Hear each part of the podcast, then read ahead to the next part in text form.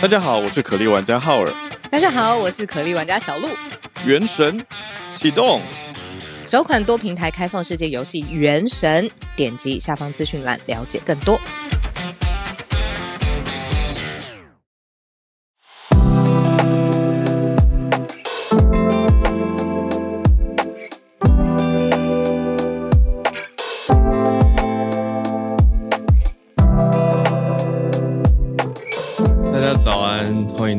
今天九月二十一号的全球串联早安新闻，我是浩尔，跟大家一起度过今天早安新闻的时间。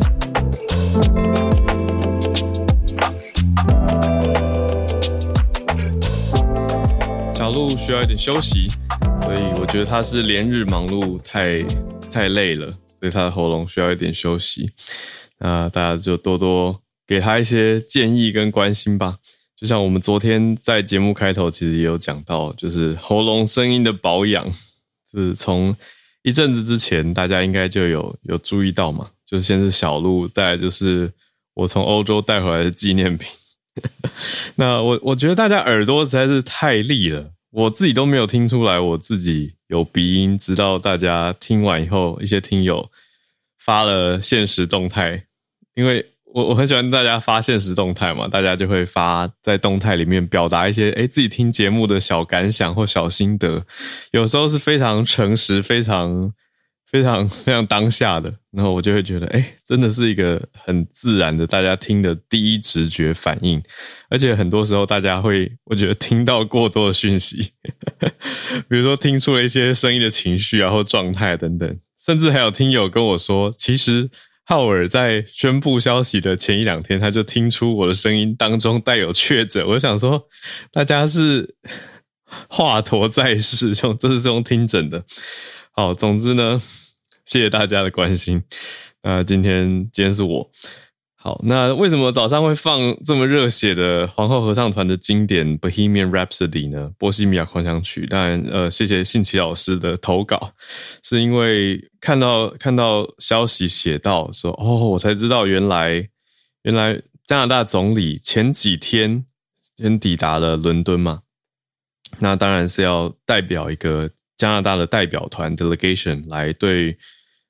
呃英国的国丧致哀。不过在饭店休息的时间，我我觉得看起来其实那个手机侧拍的画面很清楚，就是一个比较休闲的 setting， 它就是一个 casual setting， 看起来是一个饭后的时间啊，可能一群人聚在一起围着钢琴唱歌，就就有人等于侧录到了说是加拿大总理他在比较轻松的情况下唱这首经典的歌曲啦，那就引发了各界的讨论，我想说，诶，这个实在是让我不免要立刻想到前才不久前的芬兰总理嘛，芬兰总理的热舞事件，大家应该还记得吧？我们在早安新闻也跟大家提过，就想说，为什么不能有私底下休闲的一面呢？对啊，那总理唱歌也被人家有点，有一些人觉得啊，好像不够庄重等等等，但是这就是一个比较休闲的场合啊。我是我是我是站在支持的哈，我就觉得每个人都有休闲的一面嘛，而且唱这首歌怎么了吗？就这首歌是非常经典的一首歌曲啊，这首歌我觉得它最大的特色就是是一首很长的歌吧，在广播应该说呃音音唱片的录音史上真的算是蛮长的一首歌，这首歌曲本身就快要六分钟哦。全全场将近六分钟的一个录音，好，那当然有很多版本啦，有兴趣大家可以再去听一下，它是很经典的一首歌。那作为今天的社群题，就是社群上也有大家有一些不同的意见。好，那我们今天准备来盘点四则国际新闻。那今天一样，礼拜三的时间有待会八点半的 S M C 早科学。大家一起来期待一下 S M C 今天的选题，非常非常的切中家有长者的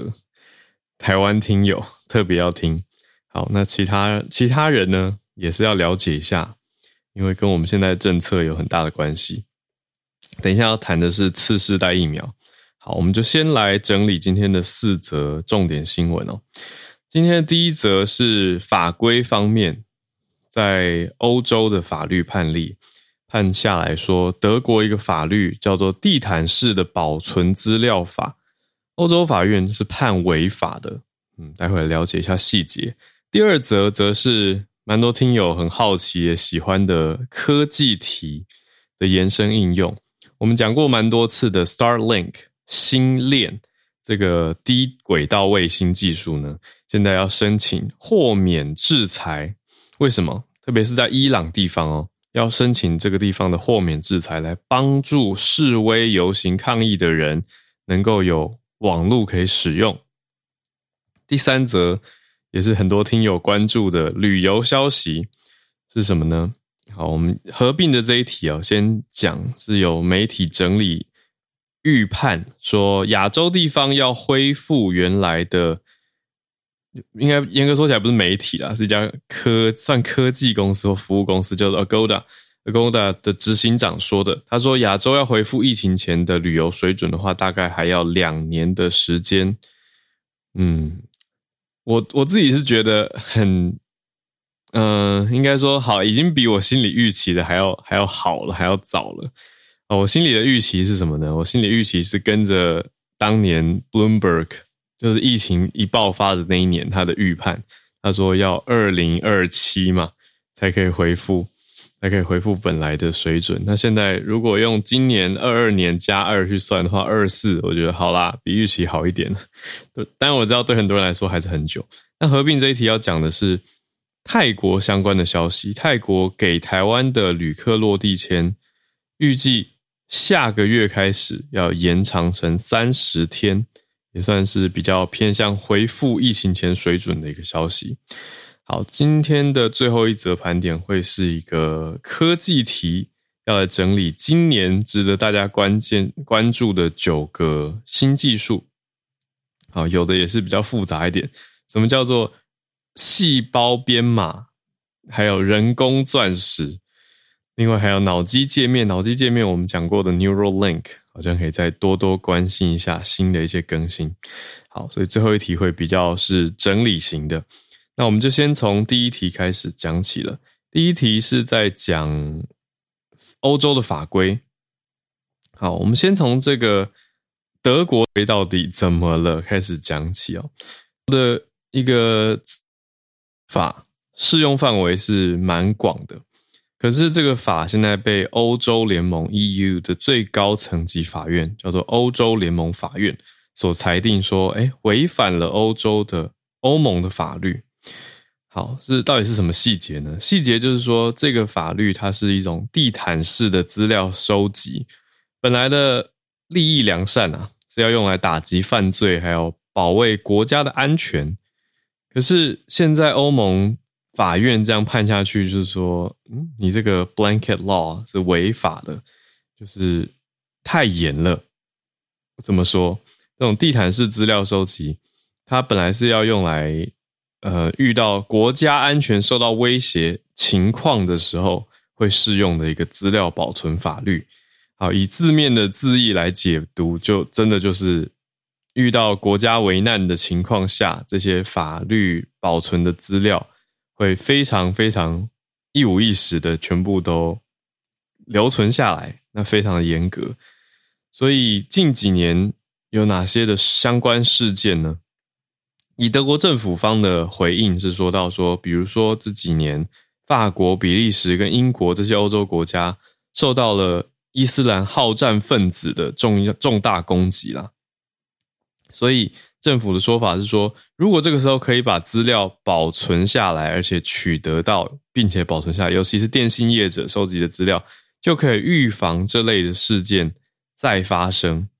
但是电信业者跟民权人士是说反对政府有这样子的收集权限。嗯，电信业者是反对的耶。嗯，因为这个是这个我们刚刚讲下来，它是资料收集嘛，这个法律是很广泛的，所以不只是网路而已哦，它也包括了电信业等等的相关情搜。那最新这个案件，它是从德国这边的电信公司还有德国的网络服务供应商啊，两者对法院提出来的挑战。好，所以同时包括了我们刚刚讲到的两个面向，一个是电信，一个是网络。那说的重点就是觉得德国这个资料保存法违反了欧盟的法规。那德国法院的角度是跟欧洲联盟法院征询意见。好，所以先征询意见，那得到的回复只是说算是认可的，只是讲的是在非常严格的情况下才允许。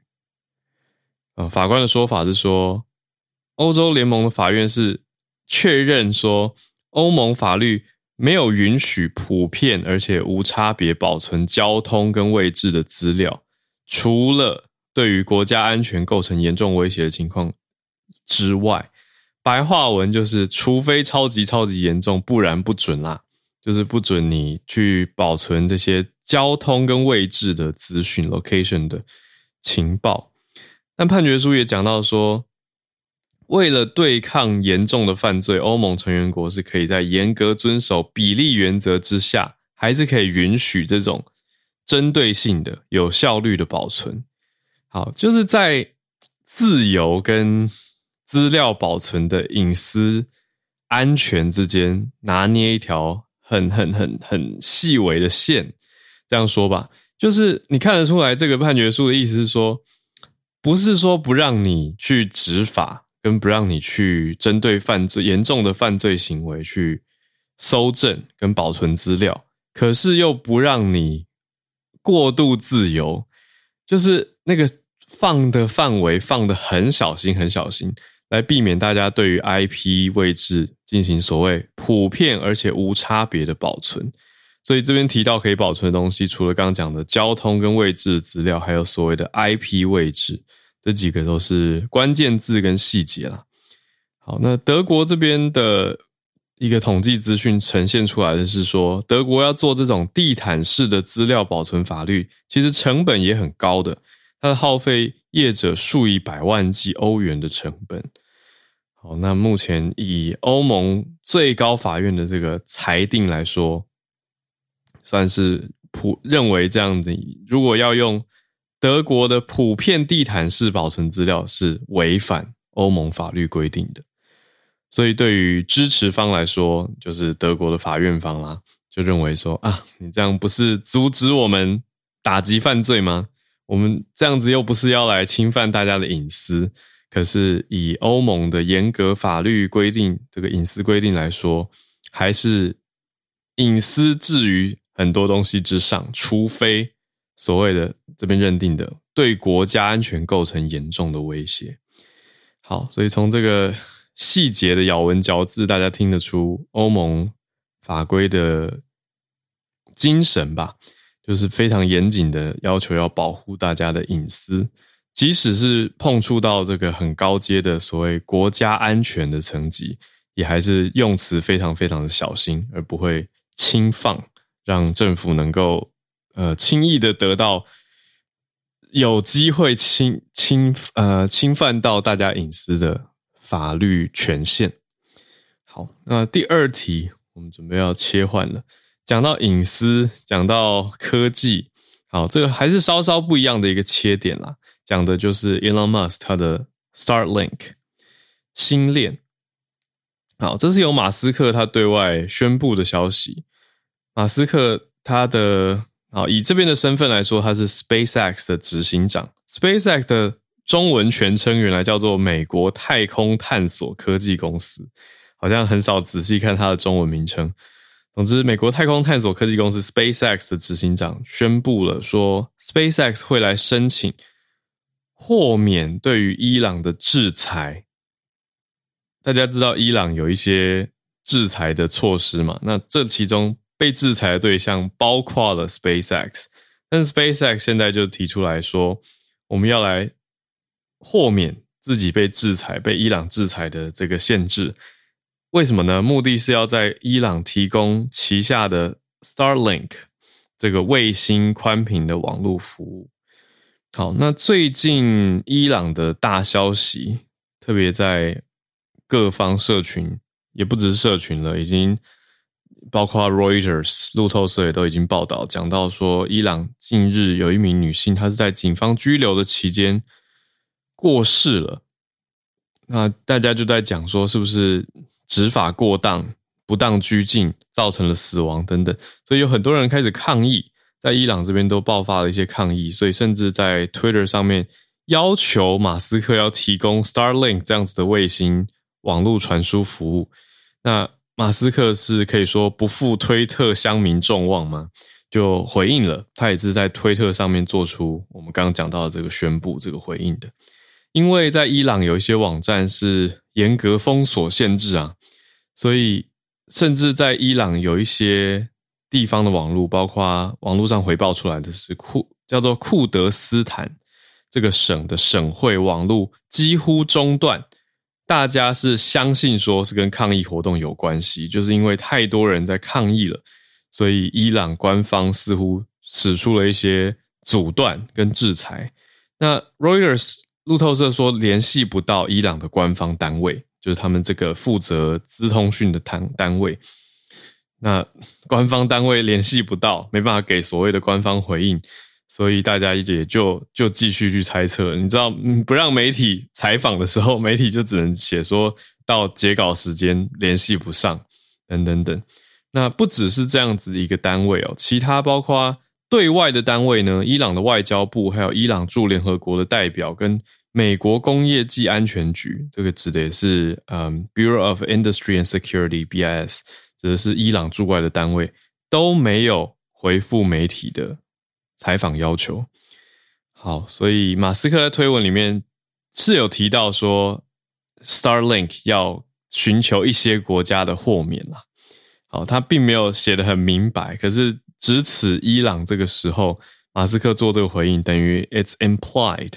等于是说意义上他没有明白的写说哪些国家，可是已经很明白的呈现出来伊朗会是其中一个目标了。好，所以这是 Starlink 的新消息。当然看起来乍看很像是哇，在推特上面又一个你知道媒体大亨的快速回应啊，可是实际上到底如何就要继续看下去才知道了。那我觉得重点也是看伊朗这这一次这个题目后续有没有什么回应，因为现在第一时间你还可以说可能还没有取得联系，可是随着时间推移，如果还不回应媒体的话，问题只会越演越烈。好，第三题来了。第三题讲到旅游相关消息。Agoda 的执行长是用什么样的判断依据告诉大家说亚洲要恢复疫情前的水准需要两年呢？就凭着他们在亚洲市场的业务量吧。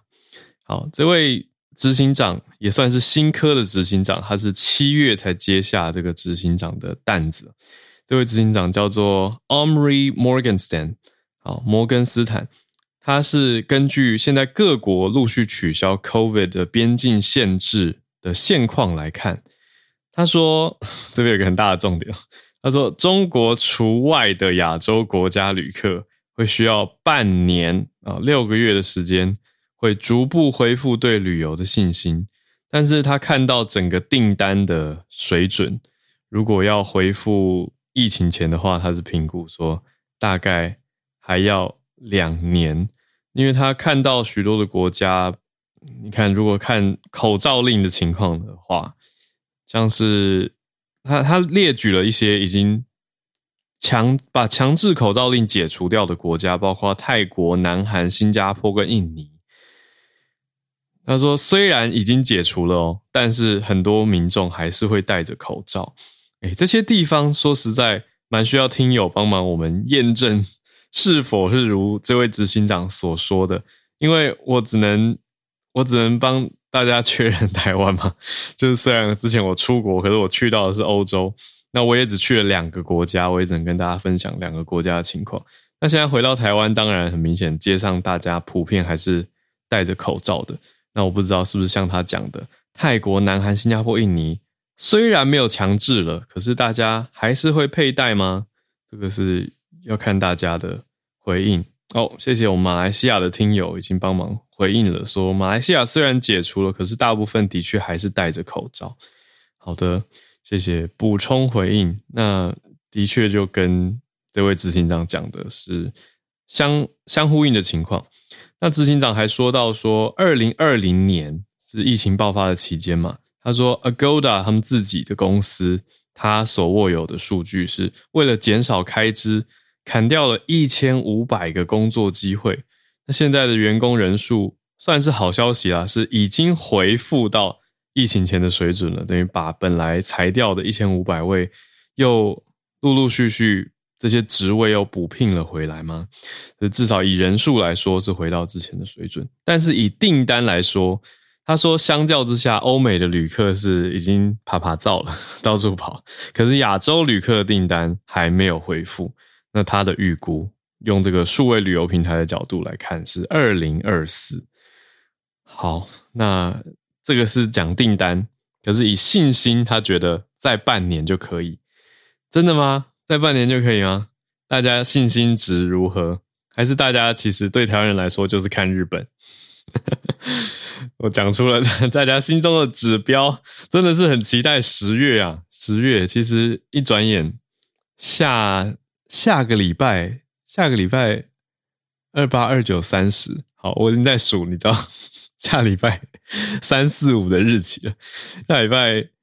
虽然身为老师九月二十八号是一个重要的日子，不过呢九月三十好像更让大家期待说，哇，你看十月要来临了。为什么这样说？泰国正在拼观光，所以泰国的确在十月开始对台湾也有一个不一样的措施，就是刚刚小预告到的落地签要延长成三十天了。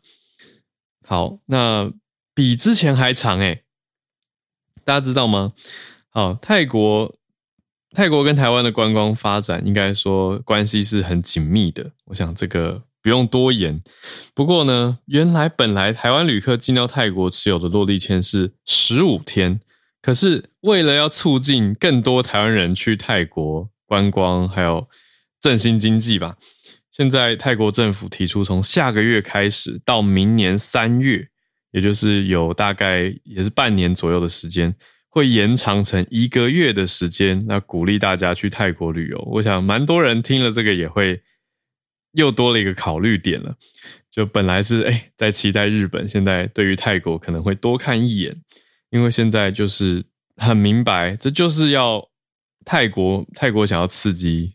更多的经济跟观光。好，所以根据这个提案的内容呢，有十八个国家跟地区用落地签就可以进到泰国停留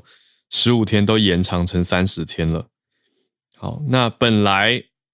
三十天的五十六个国家地区更延长，本来三十天的话是延长成四十五天，不过那当然就没有台湾，因为台湾是十五延长到三十的这个范围当中。好，所以这是泰国的疫情消息。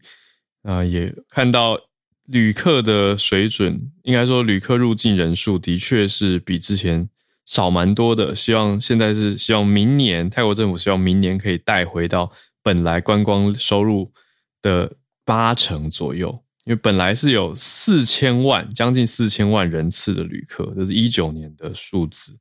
那明年希望可以回到八成，所以现在还有一些些落差啦。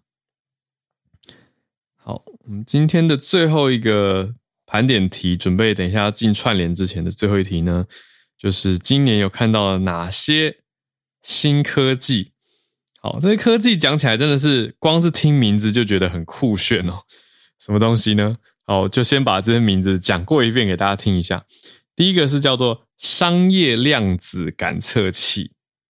好，第二个是人工智慧的审计员、审计师 auditor。第三个是大脑人机界面。好，这个我们上有讲过了 Neuralink 的目标。再来是实验室制造出来的人工钻石。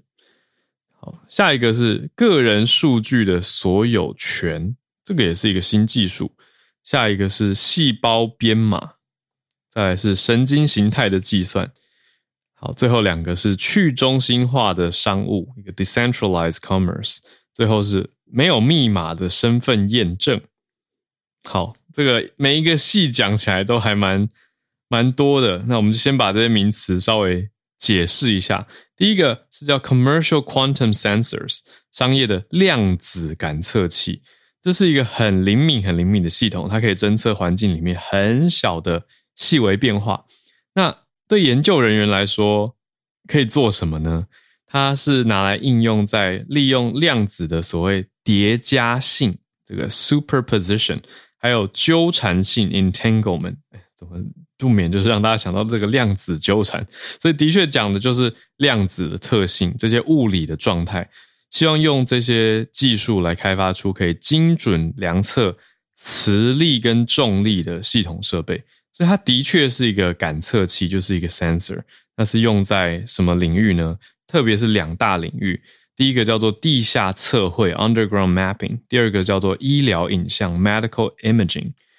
好，这些都是特别特别要着重在更细的灵敏侦测的领域，大家应该可以想见嘛。你说医疗的精准度当然要很高，在地下测绘也是需要很精准的。那相对的，这些技术很自然听起来也知道可以延伸应用在不止这两个领域上，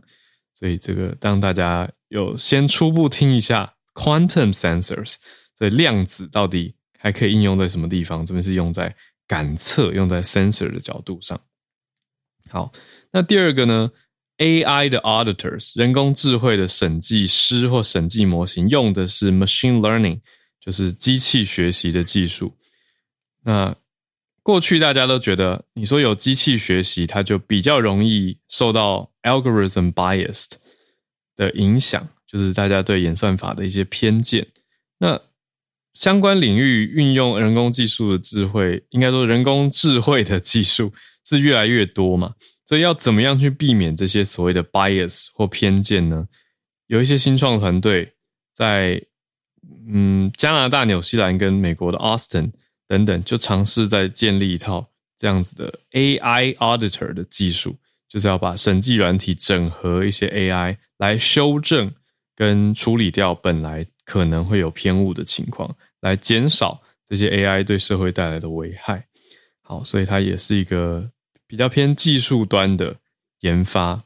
不过对于 audit， 哦，我记得我们这边听友有一些是审计跟会计专业的听友，嗯，就会比较有感，因为这一题是直接应用在各位的相关领域上。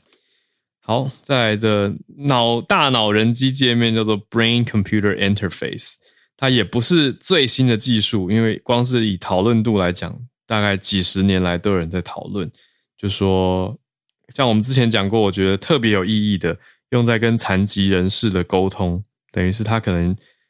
目前还是要用眨眼啊等等方式来回应跟沟通，可是将来也许有更简便的方式，包括可以用在加速中风病人的康复等等，还有神经回馈的这些训练工具，那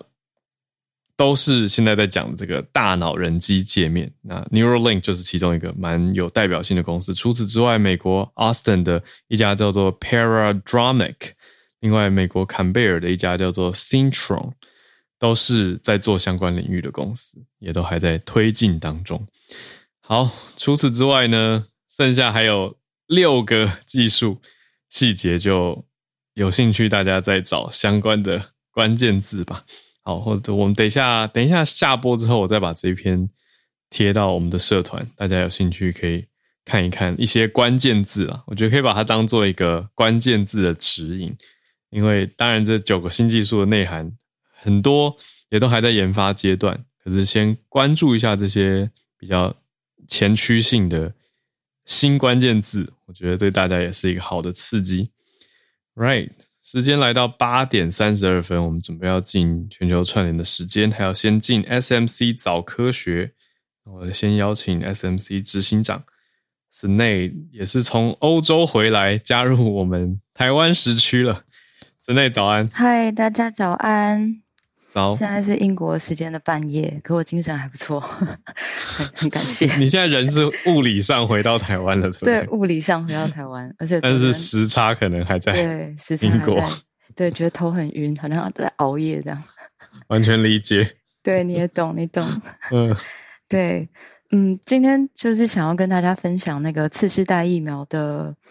呃，算是他的，其实莫德纳他在八月的时候就有嗯、呃、公布了他们这个次世代疫苗的嗯、呃、临床报告。那其实呃，我们是最近比较常在讲，就比较多在讲次世代疫苗，但事实上从六月、八月，国际上就一直在谈说这个次世代疫苗，我们大概可以寄予什么样子的期待，这样子。嗯嗯，那嗯，次世代疫苗它就到底它是什么意思？它其实就是说，我们原本的之前大家在打的疫苗，嗯，都是以原始的武汉病毒株作为抗原来增。就是引发让身体产生抗体反应，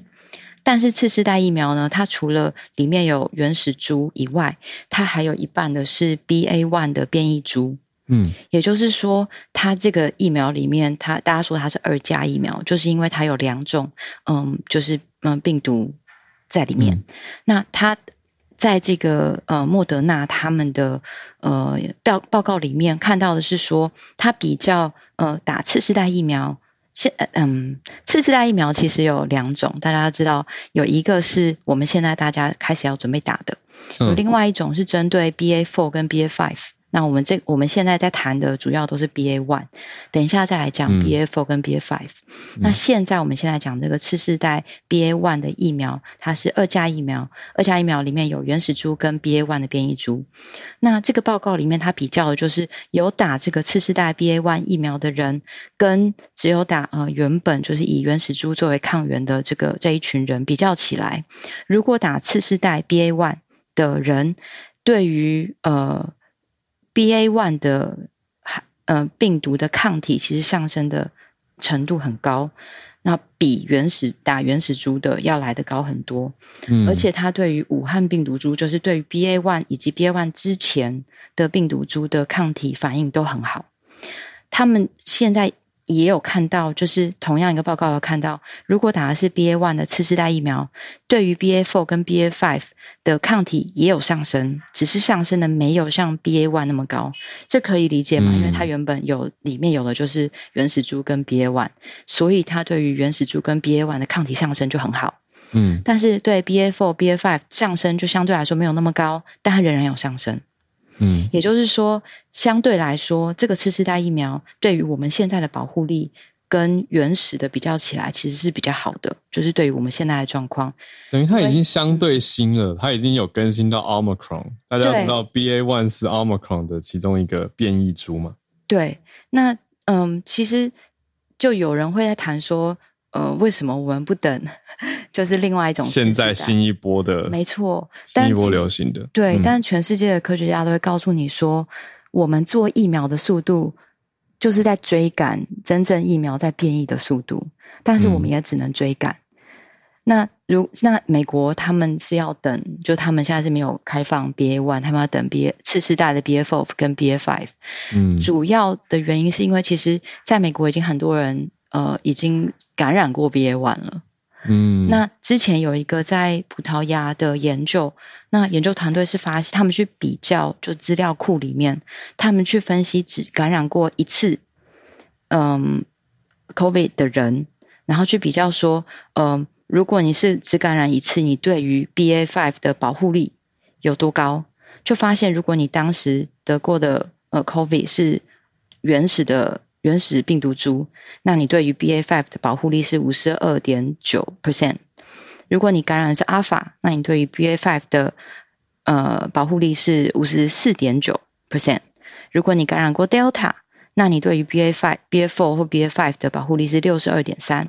但是如果你感染过 B A 一 或 B A 二 的话，你对于 B A 四 跟 B A 五 的保护力是 百分之八十。 嗯嗯，也就是说，如果你今天你可能你在第一波，就是第一个 wave， 就在在国外，台湾其实很少，台湾这一波感染的都是 Omicron， 就是呃这一阵子嘛。嗯，但国外如果你感染过第一波或第二波，那其实你对于呃要感染 B A 四 或 B A 五 的可能性可能还有一半，就保护力只剩一半啦。嗯，但是在美国就是这样，就是他其实有很多人已经感染过 B A 一 了，所以他其实并不需要现在再打。他可以等 B A 四 跟 B A 五， 我觉得那个是在不同国家的不同状况、哦、嗯，所以他可以等。但对我们来说，其实我们前面没有像国外有这么多的感染病例数，嗯，所以我们现在一下子面对 Omicron， 其实我们我会觉得，我们现在如果可以更快的打次世代疫苗，即使它是 B A 一、嗯，它其实对于 B A 四 跟 B A 五 的保护力，嗯，在嗯不能说保护力啊，因为它真正的实验没有做到，还没有做到保护力，它只有做到抗体上升。嗯但是即使是抗体上升，它的效果就已经嗯是至少对 B A 一 很好，而且对 B A 四 跟 B A 五 也有上升。所以以现在的状况来讲，嗯，我们就是科学家会呃鼓励民众，就是如果你之前没有打过疫苗，那第一个是赶快去打，不管是什么疫苗这样。但如果你之前有打过疫苗，但你没有打追加剂，其实我也听过身边有些朋友觉得，哦，我已经打过了，打过第一剂，打过第二剂了，然后就没有继续 follow up。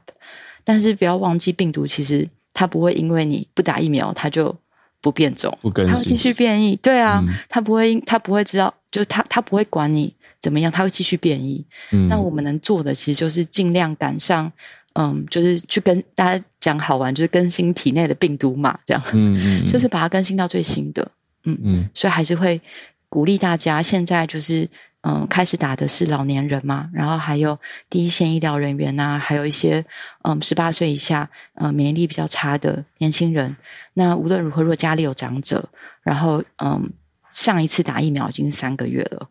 嗯，那就可以赶快去预约打嗯次世代疫苗这样子。嗯，已经快要可以预约了，我没有记错的话。就是、对，好像对，已经准备要开始了。嗯，嗯因为这莫德纳这一批其实星期一十九号的时候才送到，对，很很近。对，所以神内谢谢神内 S M C 带来这个整理跟消息，真的是让听友参考一下，特别是家中有长者，也就是所谓六十五岁以上的。呃，还有不只是这个年龄层，还有我看这次政府也针对了高风险，还有免疫比较不全的人，都是特别想要邀请大家来施打的对象。对，我看到聊聊天室里面有朋友在问说，嗯、一般民众要如何知道自己感染的是哪一种病毒？其实非常困难，嗯、就是我们其实 对,、啊、对。那在嗯，即使在做研究的。呃，人有的时候大家其实是以呃这个时候有一波感染，而这个时候主要看到就是这个国家的感染是哪一种病毒来推估，就是比较粗略的推估。推估嗯、对，所以以我们可能不知道我们到底中的是呃是不是 Omicron 或者是 B A 一、B A 二 还是 B A 四，嗯、但是在这一波台湾开始流行，其实。呃，跟 Omicron 起来的那个势其实是蛮蛮接近，而且我们的确也有看到现在流行的病毒株是什么，所以一般民众的确没有办法知道我感染的，就像我也不知道 Howard 这次感染的是什么病毒株，我也不确定，对，没有人知道，对，嗯、但是如果要增加自己抵抗这个病毒的呃能力，那其实现在比较好的，嗯、相对于确诊啊，比较好的方式是打疫苗，对，嗯。而且我也看了你们你们这边整理的专家意见，还有很多不同的资料汇整，说呈现出来，目前这个次世代疫苗，它以临床研究的结论来说，不良反应等等都跟一般疫苗其实大同小异。对，没错。嗯，他们有特别去看，就是在第二期跟第三期的临床试验里面看到副作用其实是呃。差不多的这样子，但现在的确就是只有、嗯、呃，就做完了动物实验，做完了第二期跟第三期的人体临床试验。那至于这个抗体它会持续多久，其实不知道。那细胞的免疫反应到底是怎么样，其实也不确定。但是这些都不影响我们现在已经知道的事实，就是这个抗体它会上升，而且上升对于 B A 一 的保护力是很高，呃，对于 B A 一 是很高的这样子。嗯，等于是说现在相对好的一个保护选项，就特别给比较脆弱的族群做很认真的参考，强烈的算是建议特别需要保护的族群，好，赶快看看这个选项。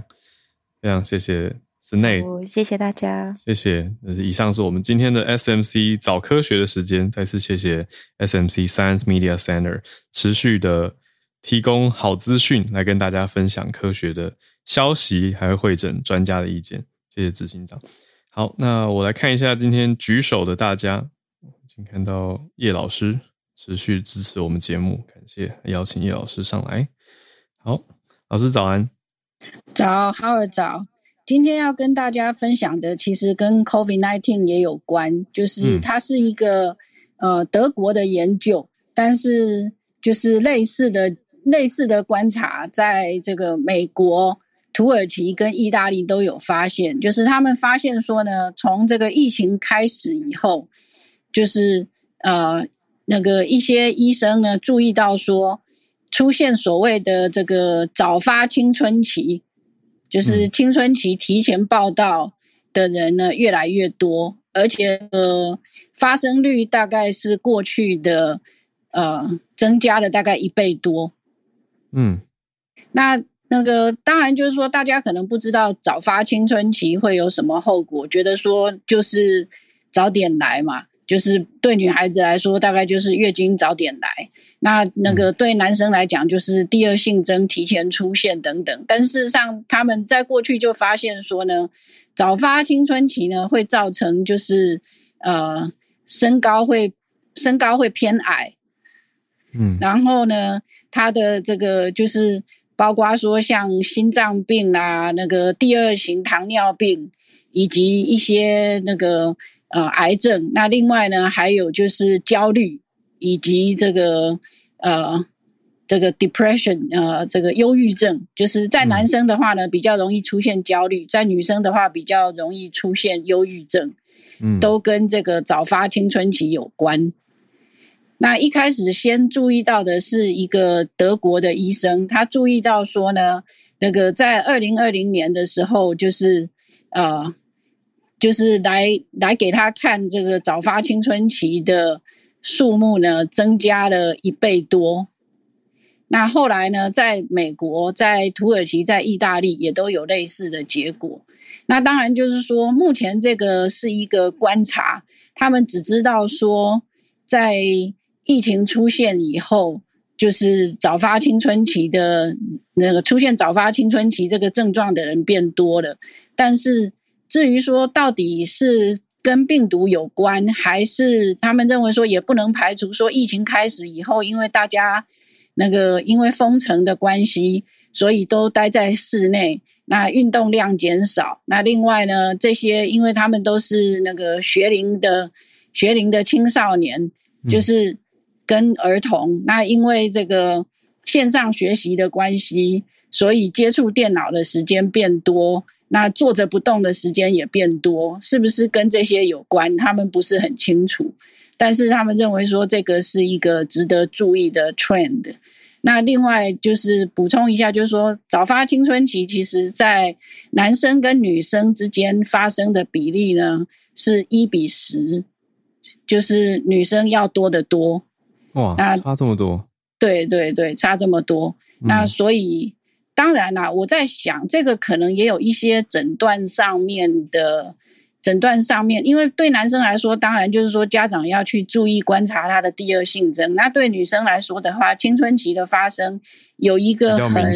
明确的 indication 就是月经、嗯嗯、对，所以或许这个也有也有一个原因在里面、嗯、但是就是说目前的那个资料是这样，那我不晓得台湾有没有观察到类似的现象，嗯，那个是没有看到，那个没有看到，好像没有看到任何报告。不过想说这个其实是也是蛮重要的，所以想跟大家分享。嗯，对啊，因为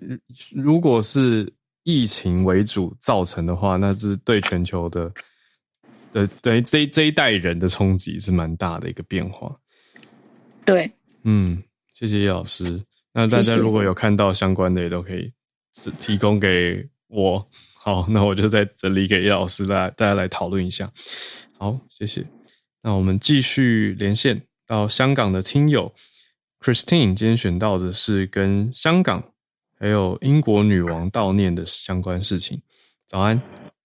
早安早安啊、呃，对，因为之前几天有听到大家分享，就是在英国啊、呃，大家去悼念英女王逝世的消息，那也想跟大家分享一下香港的情况。那可能大家也知道，就是因为香港以前是英国的殖民地，所以跟英国的呃渊源也是呃有有一段渊源吧。嗯。然后香港人呃老一辈的香港人也会很亲切的称英女王做呃那个事头婆，就是广东话是戏头婆，就是老板老板娘的意思。哦。那所以她在呃香港人的心目中呃也是有一个特殊的地位。那所以当她逝世的时候，那其实呃，在上周呃，英国领事馆是有呃，一直就是让民众可以呃前往去悼念，然后签署那个悼念的册，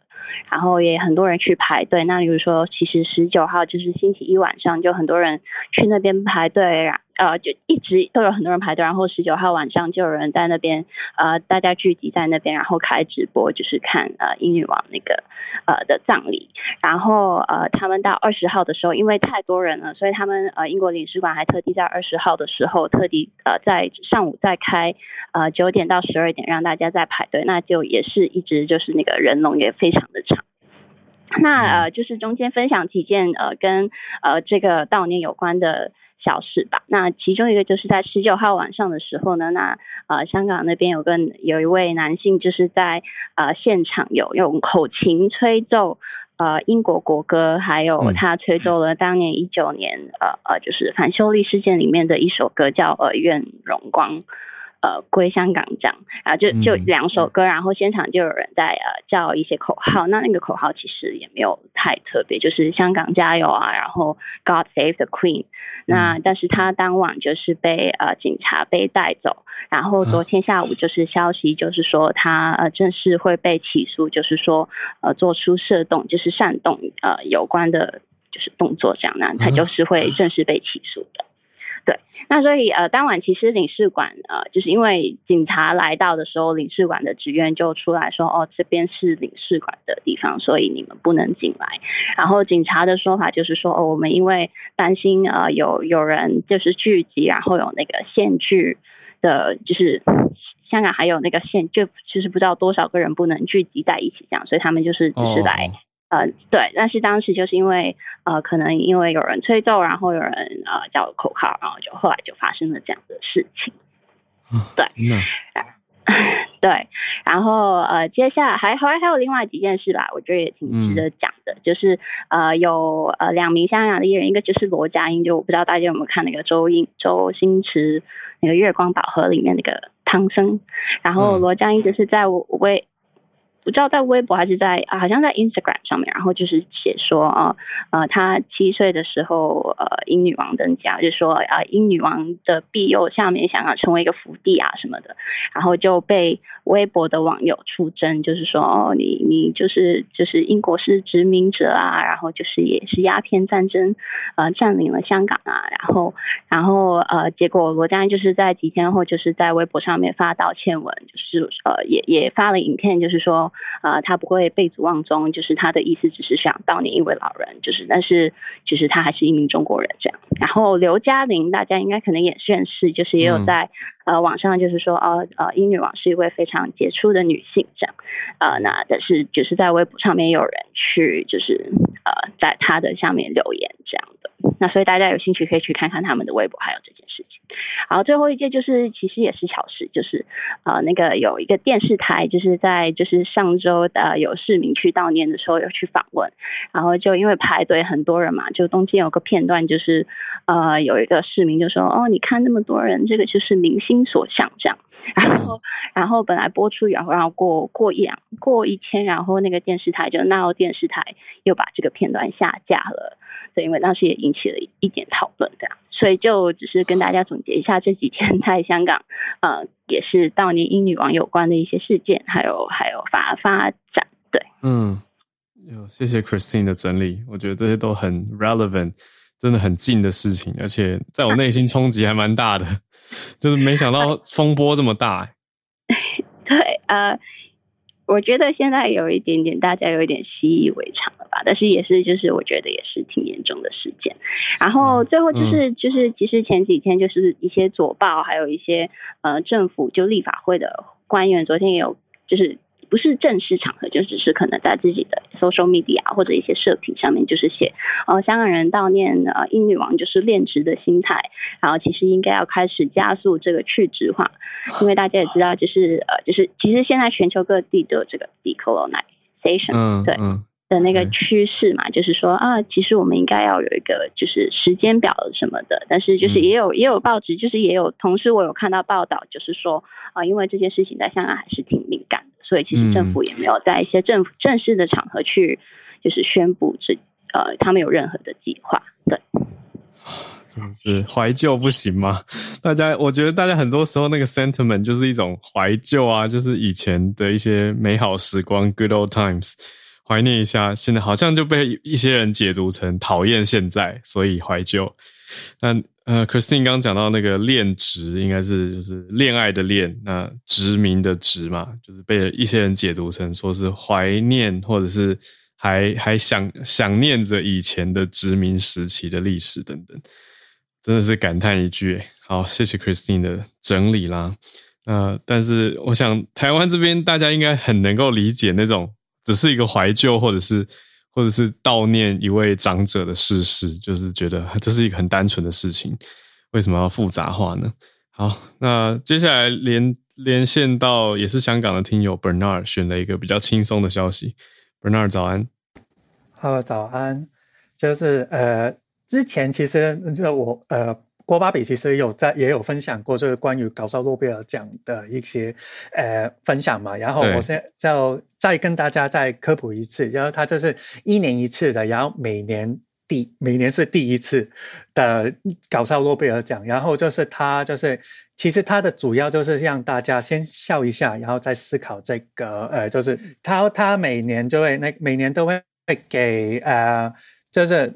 获奖者呢就会给那个十兆的辛巴威元，就是大概 零点四美金。所以今年呢，其实这个呃诺贝尔这搞笑诺贝尔奖呢，也是第三年在那个网络上面举办，然后他在那个 YouTube 上面也有做那个也也有把整个诺贝尔奖的那个呃片。就是整个已经放上来了，然后有它有日文版的字幕，然后日文版的字幕在那个呃 Nico Nico 上面也是可以看得到的。嗯，今年呢就是呃的搞笑诺贝尔奖呢，它有十个奖项，然后我就拿几个奖项就是给大家分享一下。然后今年的物理学奖呢，就是讲到说鸭群，这是鸭子，鸭群呢就是在水上水上面游的时候，就是一就是一直排，就是一个直线的，就是游嘛。然后说为什么呢？其实就是因为呃鸭妈这鸭子的妈鸭妈妈在前面的话，就是它游的时候它有那个流线嘛，所以它的它是有一个物理的流体学的关系，所以就是呃。小鸭子在后面游的时候会比较轻松一点，这是物理学奖的这是研究结果。嗯，然后工程学奖呢，就讲到说，其实你的呃，我们我们在开门的时候就是有讲到，我们开门的时候就会有那个就是一个门把嘛，门把的大小其实会决定说你用哪用几根手指头去开门这个缘故，因为如果你的手如果你的那个门把比较大的话，你要用的手指头可能会比较多，然后那个你门把比较小的话，你手指头可能就用两根三根你就可以了，这是工程学奖的这研究结果。嗯。然后，呃，经济学奖的话，他其实有讲到说，呃，就是呃，人其实每个人都有，呃，成功其实是需要，呃，努力跟天赋，但是其实，在他们的研究出来的话，其实除了就是成，就除了努力跟天赋之外，其实，呃，运气是也是一个很重要的关键。嗯，运气，对，运气是。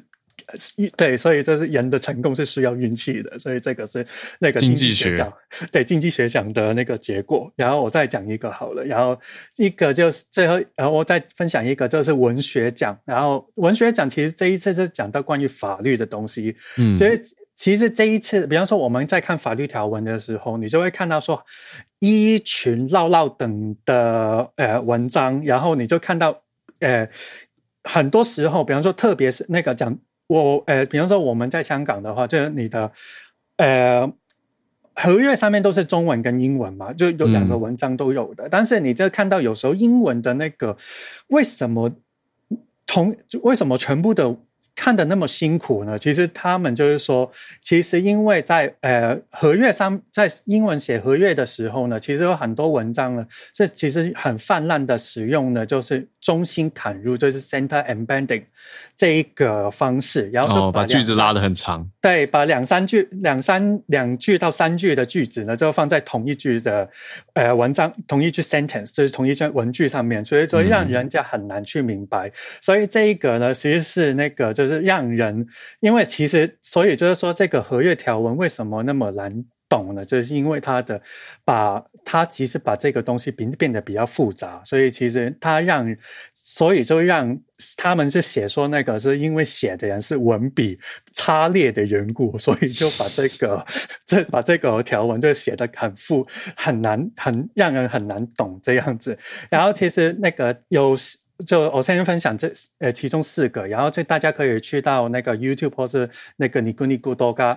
日本的，然后去看一下，他们有字、嗯、呃 Nikonikodoga 有字幕版的，然后呃然后我刚看到那个，然后我这英文版的我是我刚刚分享我的图片是那个呃 Ars Technica 的，就有整个很英文版的详细的分析，然后我看到泛科学上面也有刚。已经有分享了，就是用中文版的一些比较简单的解释、嗯、就以上我的分享，谢谢谢谢 Bernard。 我已经有看到一些原文都是有学术研究论文的，所以这个以后人家可以引用了，说文法律文件让人看不懂是因为 poor writing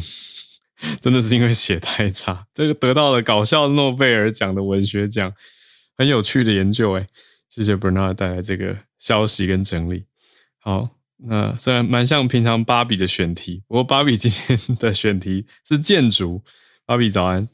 早安好了。因为今天刚好是九二一，所以跟大家分享一下就是建筑相关的、嗯呃、我顺便先提一下，因为呃最近地震的关系，所以大家就看到房子倒塌可能有点紧张或什么、啊、然后就开始出现一些讨论。那其实在因为我们是在一九九九年的时候发生九二一的、嗯、所以其实在九九年之后，就是在两千年开始，其实政府已经制定了就是新的呃建筑耐震设计法规，就是它已经提高了建筑物的耐震安全标准、嗯、所以在两千年之后的房子其实都是有抗至少六级地震的强度这样子、嗯、对。然后大家如果想要了解细节的话，可以搜寻一下就是建筑抗震的耐震、制震跟隔震这三大分类，这样了解一下就是你居住的房子或者是说我们在建筑上面可以注意哪一些细节，然后去做筛选、嗯、对。然后今天分享的这篇报道是就是它搜罗了全球改建空间重新运用的几个经典的案例，然后它内容是整理在一本呃作者是 Luz Lam 的新书里面。那这个作者他的身份很有说服力来评论就是建筑空间，因为他是建筑师、作家，然后策展人。他的研究的范围就是在呃，追求建筑设计的创意，还有在技术执行层面可以实践的方案。那其中一个部分，它就是在面对老旧建筑的时候，去规划它、拯救它，就是给它新生命，不是直接放弃拆掉这样。那 Luz Lam 他也是现在就是英国皇家艺术学院，这间学校还蛮有名的，就是它被评论为是史上最难入学，然后不屑列入世界排名的超梦幻英国设计名校。他是里面的老师。那其中有一个建筑是在南非开普敦的海边，有一个当代艺术馆叫做 Zeitz。 那它的前身是一九二零年代的时候建成的粮仓，在在当时不只是这座城市就是最高的建筑，也是半个世纪以来在非洲撒哈拉以南的地区最高的建筑。那它是在一九九零年的时候停止使用，那之后就是由英国的设计师接手这样子改造。那原始粮仓的样子大家可以想象一下，就是台湾也有像水呃面粉或水泥工厂那样子，就是整排很生硬粗糙的混凝土表面，然后很高耸的圆筒状外观、嗯、那改建之后它规划设计它是保留了这个圆筒的特色，可是呃顶端的筒仓跟水泥外框的部分它就改用玻璃做连接，所以呃，就是已经削减了本来粮仓的那种很沉重的感觉，而且它添加的是整形玻璃的结构，整是枕头的枕，嗯，就是有点立体的，等于说它镜面可以像万花筒一样，就是折射不同角度的城市风景。那它的成品就是我头像上这一栋建筑，嗯，非常漂亮。那它的内部规划不只是博物馆，那还结合了酒店啊、餐厅、游泳池跟私人的会议所，所以它是从一个废弃的粮仓变成用途非常广泛的大型综合体。那它现在也是非洲地区很重要的一个艺术展览空间。嗯、那因为呃，今天刚好新闻都是香港的部分，我们可以看到亚洲的部分。嗯、香港中环也有一座被火化的建筑，叫做大馆，呃，大小的大，然后馆就是馆就是体育馆的馆。嗯，大馆的原声它是在一八四一年英国人新建的，它是旧中区的警署，就是香港警察总部。常在电影里面会听到这个名字、嗯、然后再加上就是呃，它是三个建筑体，它呃里面还有一个是中央裁判司署跟玉多利监狱，这三座建筑体的组成一个建筑群。这个是一个非常大的改建项目，而且这边在一九九五年的时候被列为法定古迹。那因为它是古迹的关系，就是历史非常悠久，没有什么建筑结构或是施工记录可以参考，所以设计师他在面呃在这里面临的挑战就是他必须要很审慎的评估可以维修的部分，然后要怎么把新的跟旧的做连接。那还有在施工的时候，他也不能没有办法就是承受太高强度的震动，嗯、就是这个 G 力，就是重力加速度，或者是就是我们地表 G 力的关系，它会损坏古迹，所以这个。呃，这个新建案它是长达十年的时间才完成，就是整个筹划到新建这样。那大馆是在二零二零一八年的时候开幕的，那现在它也被形容就是城市绿洲啊，因为它集了艺术、古迹跟餐饮于身。那可以到这边了解大馆的历史，还有欣赏各项艺文活动这样。那文章当中还有很多经典的例子，有兴趣的朋友可以搜寻 B B C 的报道，以上跟大家分享。嗯、谢谢芭比。大馆我看到这边资料写是一八四一年的时候新建的，哇，那也是真的是历史建筑了耶，所以经过装修以后现在保存下来，很有意思。好，大家可以再多去看看，谢谢芭比的报道跟整理啦。那刚好我们今天、欸、串联有两位香港听友也在线上，所以大家听的感觉就是、欸、他们可以直接去看好，那也谢谢今天 S M C 早科学，再次谢谢我们固定合作的单元，谢谢 Snay， 那也谢谢来连线的叶老师 Christine Bernard 还有 Bobby。 今天时间九点零五分